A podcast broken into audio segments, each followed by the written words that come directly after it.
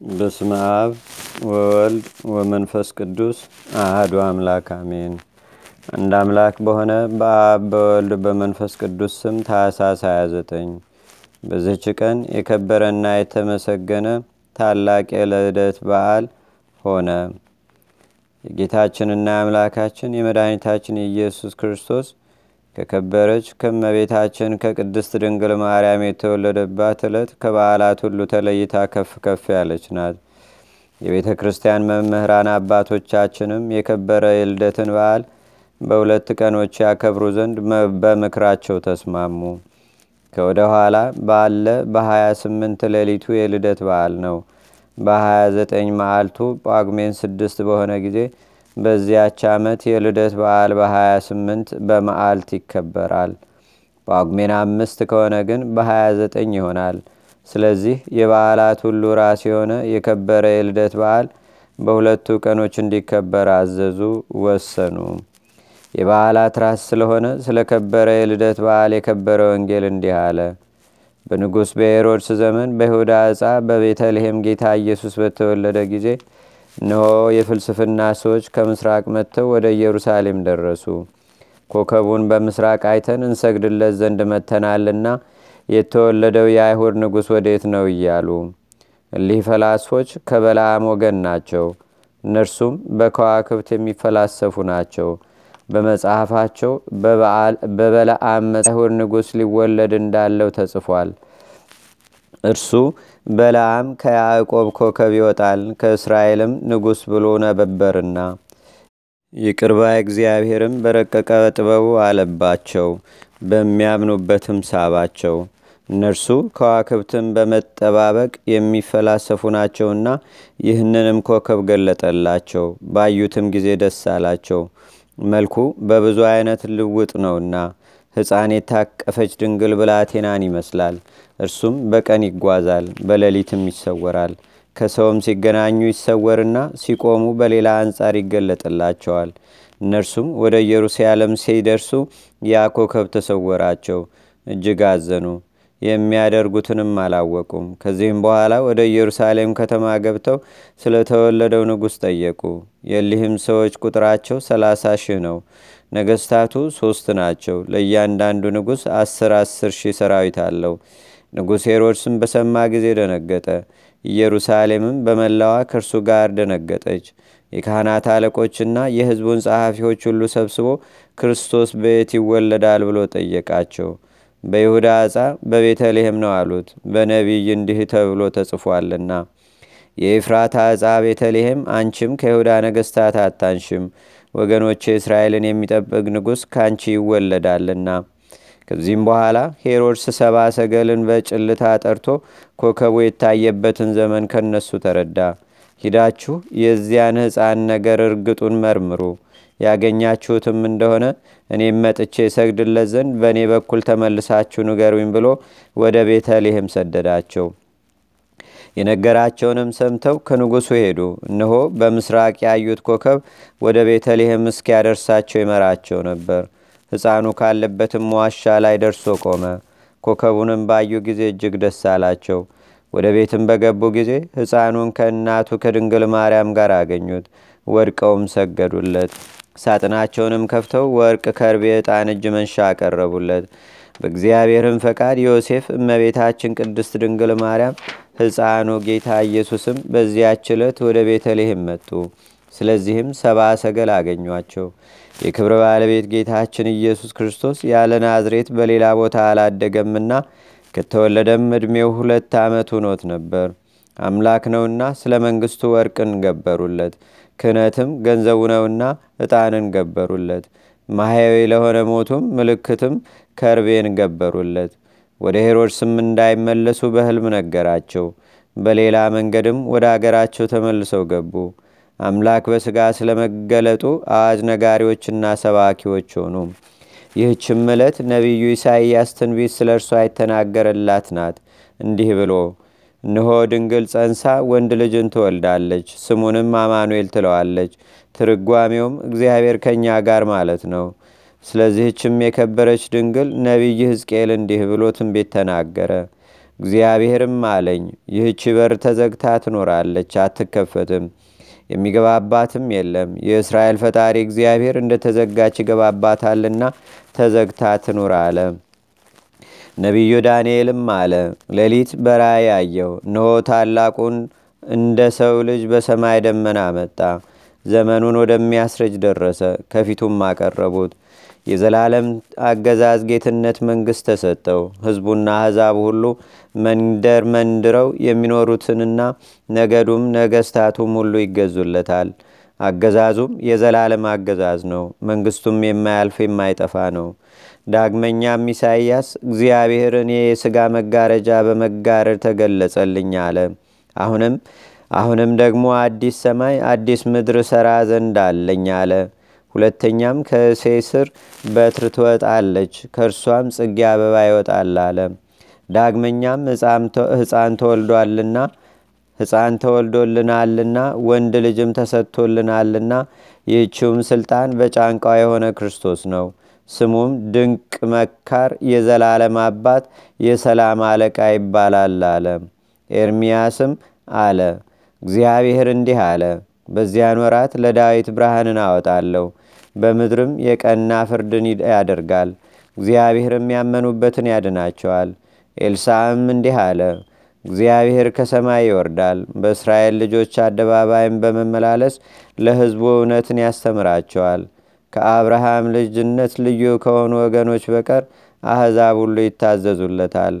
ናሆም ነቢይም እንዲህ አለ፣ እግዚአብሔር በእኔ አርአያ ይመጣል፣ ልብሱም እንደ ልብሴ ነው። ነቢዩ ኢዩኤልም እንዲህ ተናገረ፣ የእግዚአብሔር ዙፋን የሆነች ብላቴና ድንግልን አየው። እርሷም እንደ እሳት ያልባት ነበር። ስለ እርሷም ይቺ ማናት ብዬ ኪሩብን ጠየቅኩት። ከአዳም ልጆች የተመረጠች የእግዚአብሔር ዙፋን ይህች ድንግል ናት። በእርሷም የተጎሳቆሉ አሕዛብ ይድናሉ። ላመነባትም ረድኤትና መጠጊያ ናት። ዳዊትም በመዝሙሩ እንዲህ አለ፣ እግዚአብሔር አንተ ልጄ ነህ፣ ዛሬም በተዋህዶ ወለድኩህ አለኝ። ለምነኝ፣ አሕዛብን ርስት አድርጌ እሰጥሃለሁ፣ ግዛትህም በመላው ዓለም ነው። ዳግመኛም አብ አለ፣ ቀዳማዊ ወልድ በኃይል ቀን ከአንተ ጋር ከሳለሁ ከአጥቢያ ኮከብ በፊት ከወድ ወለድሁ። እንደ መልከ ጼዴቅ ስርዓት አንተ የዓለሙ አገልጋይ ካህን ብሎ እግዚአብሔር ማለ፣ ከማለም አይጸጸትም። ቤዛ ይስሐቅ በግ ከህቱም ዕፀ ሳቤቅ እንደተገኘ ለእስራኤልም በበረሃ ውስጥ ከህቱም አለት ውሃ እንደፈለቀለት የደረቀች የአሮን በትርም እንደለመለመችና እንዳፈራች በሶምሶንም እጅ ውስጥ ከአህያ መንጋጋ አጥንት ውሃ እንደፈሰሰ እንዲሁ የጌታችንና የአምላካችን የመድኃኒታችን የኢየሱስ ክርስቶስ ልደት በህቱም ድንግልና ሆነ። በዕፀ ጳጦስ ውስጥ እሳት እንደነደደች እጺቱም እንዳልተቃጠለች እንዲሁ የመለኮቱ እሳት ድንግልን አላቃጠላትም።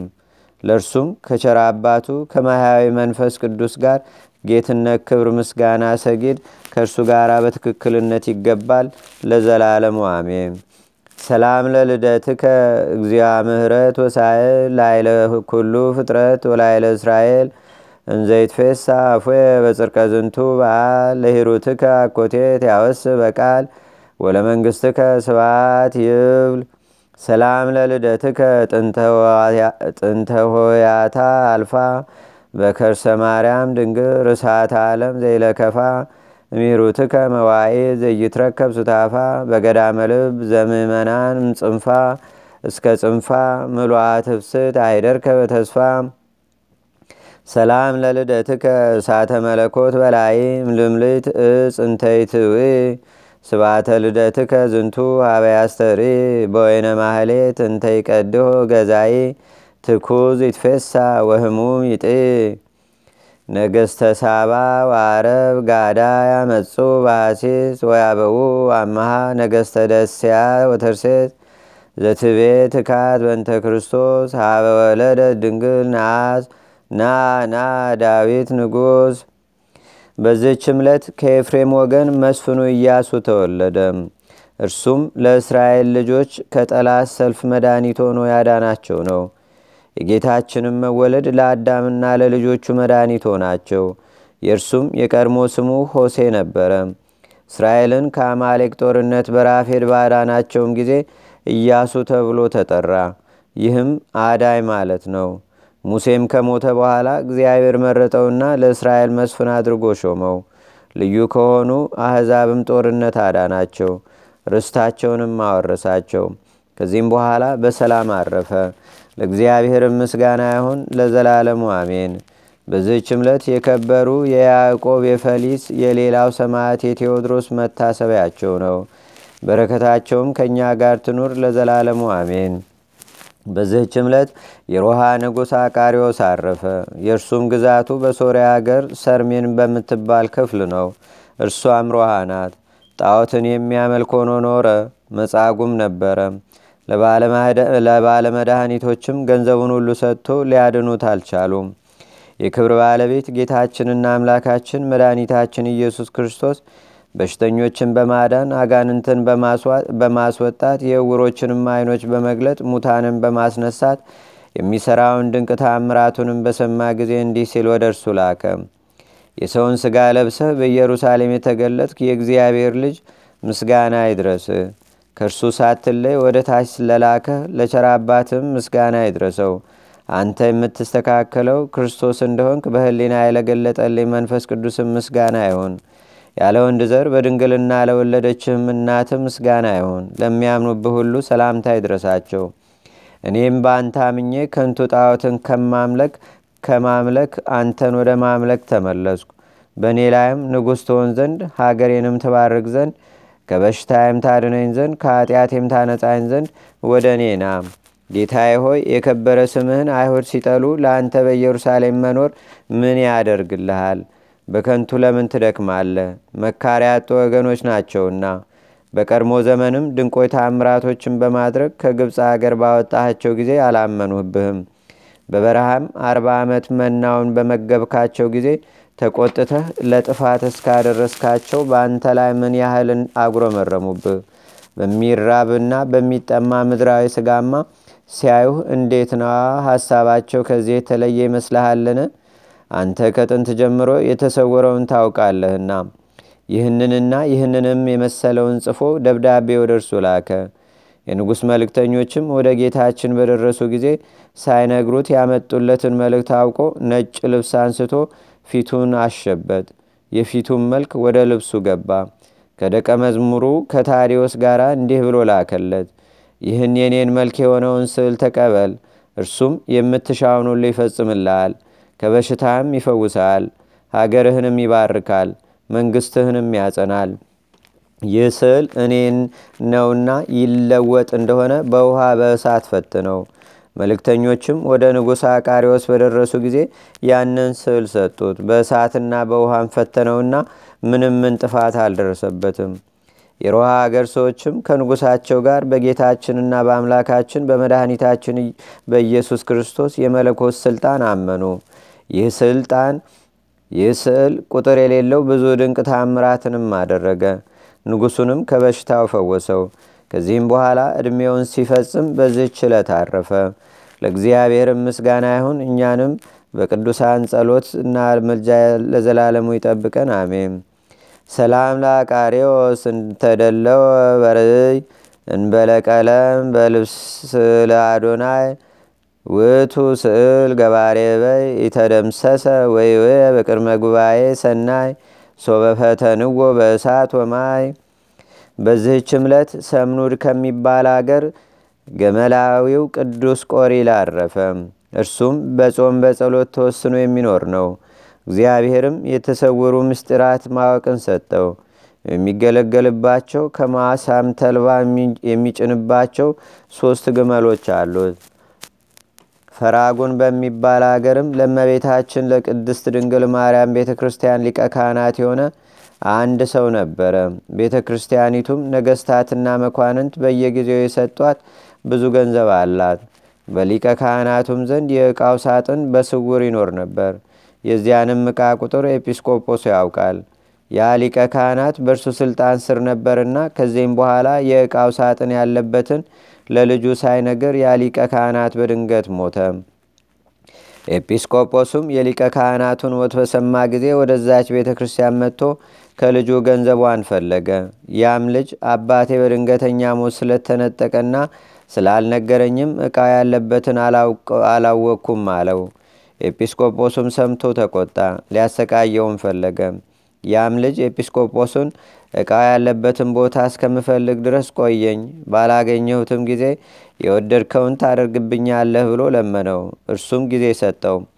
ወደ ቤቱም በገባ ጊዜ ችግሩን ሁሉ ለሚስቱ ነገራት። እርሷም በእግዚአብሔር ታምነህ በአባ መቃርስ ገዳም ወዳሉ አባቶች መነኮሳት ወደ ጎረቤቶቻቸው ሂድ፣ እነርሱ ይነግሩሃልና አለችው። ወደዚያም ሲደርስ ችግሩን ይፈጽሙለት ዘንድ ለመነኮሳቱ ነገራቸው። የሚነግረውም አቶ ተስፋ ቆረጠ።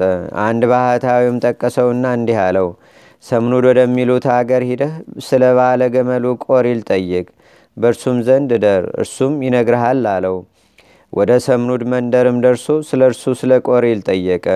ሰዎችም ነገሩት፣ ያለበትንም አመለከቱት። በሄደ ጊዜም ከመኖሪያው አገኘው። ሦስቱ ግመሎቹም ከእርሱ ጋር ነበሩ። አባ ቆሪልም ፍላጎቱም በመንፈስ ቅዱስ አውቆ ወደ ማደሪያው አስገብቶ መብልን አቀረበለት። አባቴ ሆይ ችግሬን ሳትፈጽምልኝ እኔ አልበላም አለው። ቆሪልም ችግርህ በጊዜው ጊዜ ይፈጸማልና አሁን ብላ አለው። ከራትም በኋላ በየመኝታቸው ተኙ። የሌሊቱም እኩሌታ ሲሆን ያ ሰው ቆሪልን ከግመሎቹ ጋር ቆሞ አየው። ሲሰግድ ይሰግዳሉ፣ ሲቆምም ይቆማሉ። በነጋ ጊዜም ተልባ ይጭንባቸው ዘንድ ወደ ማሳ ወሰዳቸው። ያም ሰው ሊራዳው አብሮ ሄደ። ወደ ማሳውን በደረሱ ጊዜ ቆሪል በገመል ላይ መጫን ጀመረ። ያም ሰው ሁለተኛውን ገመል ወስዶ ያለ አቅሙ ሸክሙን አክብዶ ጫነው። ገመሉም መንቀሳቀስ ተሳነው። ሊመታው ፈልጎ በትር አነሳ። ገመሉም አባቴ ቆሪል ሆይ በላይ ጉዳት እንዳይደርስ ይህን ሰው አታሰናብተውምን? እርሱ ያለ ችሎታ ያሸክሞኛልና ብሎ በሰው አንደበት ጮኸ። ቆሪልም መጥቶ ሸክሙን አቀለለለት። ያንንም ሰው ልጄ ሆይ በማይችለው መጠን ለምን አሸከምከው? አንተ የምታዝነው ልትሸከመው የማትችለውን ሸክም በላይህ ስላመጡብህ አይደለምን? አለው። ወደ ቤትም በገቡ ጊዜ ያ ሰው ስለ ችግሩ የዕቃውን ቦታ ይገልጥለት ዘንድ አባ ቆሪልን ለመነው። እርሱም ለሌላ እንዳይናገር ካማለው በኋላ ገለጠለት። እንዲህም አለው፣ በዚያች ቤተ ክርስቲያን በስተ ምስራቅ ታናሽ ዋሻ አለ። ዕቃውን በዚያ አለ። ወደ ቤቱም በተመለሰ ጊዜ ለሚስቱ ነገራት። በአንድነትም ወደዚያ ቦታ ሄዱ። ከነገስታት መዛግብት እንኳ የሚመስለው የሌለ መዝገብንም አገኙ። ከዚህም በኋላ ለኤጲስቆጶሱ ነገረው። ኤጲስቆጶሱም ይጠብቅ ዘንድ ለእርሱ ሰጠው። ይህም ጻድቅ ሰው ቆሪል ብዙ ተጋድሎን ከተጋደለ በኋላ በመልካም ሽምግልና አረፈ። ለእግዚአብሔር ምስጋና ይሁን። እኛንም በዚህ አባት ጸሎት ይማረን፣ በረከቱም ከእኛ ጋር ትኑር ለዘላለሙ አሜን። ሰላም እብል ለብፁ ቆሪል ባለ ሰለስቱ አግማል ዘምስሌዮሙ ተንበለ በጊዜ ስኢል እንዘይሰግድ ወይጼልይ ለእግዚአብሔር ልዑል ርእሰ ካህናት ይክዎ ይብል። በዝችም ቀን የአክሚም ሰማዕታት መታሰቢያቸው ነው። እነርሱም በከበረ የልደት በዓል በቤተ ክርስቲያን ውስጥ የቁርባን ቅዳሴ አድርገው ተሰብስበው ሳሉ እነሆ የክብር ባለቤት ጌታችንና አምላካችን መድኃኒታችን ኢየሱስ ክርስቶስን በመሰዊያው ላይ ስጋውንና ደሙን ለሕዝቡ ሲያቀብላቸው አዩት። በዚህም ታላቅ ደስታ ውስጥ እያሉ መኮንኑ አርያኖስ መጥቶ ከበባቸው። ወደ ቤተ ክርስቲያንም ገብቶ ስማቸው በፋና ወኒን የሚባል ሁለቱን የሀገር አለቆች ይዞ ራሳቸውን በሰይፍ ቆረጠ። ከዚህም በኋላ ቀሳውስትን፣ ዲያቆናትን፣ ንፍቀ ዲያቆናትን፣ መምህራንን የቤተ ክርስቲያንንም ሹማምንት ገደለ። ደማቸው ከቤተ ክርስቲያኑ ደጃፍ ወጥቶ ሀያ ክንድ ያህል እስቲጎርፍ ወንዶችን ሴቶችንና ልጆችንም ምን ሳያስቀር አሳረዳቸው። ኤጲስቆጶሱን አባ ብኑዲያኖስን፣ ዲዮስቆሮስን፣ ሰከላቢዮስን ከኤጲስቆጶሱ ጋር ያሉ መነኮሳትንም እነርሱንም እንደታሰሩ አርያኖስ ከእርሱ ጋር ወሰዳቸው። እነሆ የእረፍታቸውን መታሰቢያ ጥር አንድ ቀን ተጽፏል። ለእግዚአብሔርም ምስጋና ይሁን። እኛንም በጸሎታቸው ይማረን፣ በረከታቸውም ከእኛ ጋር ትኑር ለዘላለሙ አሜን። ሰላም ለደምክሙ ዘተክወን በለምሂክ እስከ ተላለ ጥቀ መጠና አብራክ ሰማይታተ አክሚም ቅቱላን በባለ ልደት ብሩክ ምልኡ ውስተ ልቤ ፈሪወተያ አምላክ ከመህይወቴ እይህልቅ በበክ እይህልቅ በበክ አንድ አምላክ በሆነ በአብ በወልድ በመንፈስ ቅዱስ ስም ታኅሳስ 30 በዝች ቀን በአባ መቃርስ ገዳም በአስቄትሳ በምኔት የሆነ የከበረ አባት አባ ዮሐንስ አረፈ። በዝችም ቀን ደግሞ የተመሰገነ የአባ ዮሐንስ የእረፍቱ መታሰቢያ ነው። በዚችም ዕለት የመኮንኑ አርያኖስ የጥፍሮቹ ታላላቆች ኮሪዮንና ፊልሞና ከእርሳቸውም ጋር ካሉ አርባ ወታደሮች ጋር በሰማዕትነት አረፉ። በዚህችም ዕለት ሄሮድስ የገደላቸውን የከበሩና የነጹህ ሕፃናትን መታሰቢያቸውን የኢትዮጵያ ሰዎች ያከብራሉ። ዜናቸውም ጥር ሶስት ቀን ተጽፏል። ለእግዚአብሔርም ምስጋና ይሁን። እኛንም በቅዱሳን መላእክት፣ ጻድቃን፣ ሰማዕታት፣ ደናግል፣ መነኮሳት፣ አበው ቀደምት ይልቁንም በሁለት ወገን ድንግል በምትሆን በእመቤታችን በቅድስተ ቅዱሳን በድንግል ማርያም ረድኤትና በረከት አማላጅነቷም በአገራችን በኢትዮጵያ በሕዝበ ክርስቲያኑ ሁሉ ላይ ለዘላለሙ አድሮ ይኑር፣ አሜን። ዛቅረብኩ ማሌታ ዘኪራ ይላፈ ምለተጸምዱከ ዘልፈ ለላነብብ ተወከብ ዘንዴቴ መጽሐፈ እንተረሰይከ እግዚኦ ጸሪቀ መበለት ውኩፈ ምላቡ ብውላን ዘተርፈ። ነቢያት፣ ቅዱሳን፣ ዋርያት፣ ሰባኪያን፣ ሰማዕቶ፣ ጻድቃን፣ ደናግል፣ አዲ ወመነኮሳት ኤራን ባርኩ ባርኮ ጉባኤ ዛቲ መካን እስከ አረጋዊ ሊቅ ህፃን ለዘጻፎ በክርታስ ወለዛ ጻፎን ዘይደርስ ለዛ አንበቦ ለዘተርጎሞ በልሳን አዲስ ወለዘሰማ ቃሎ በእዝነ መንፈስ በጸሎተሙ ማርያም አራቂተ ኩሉም ባይ ስቡረ ማርነ ኢየሱስ ክርስቶስ አቡነ ዘበሰማያት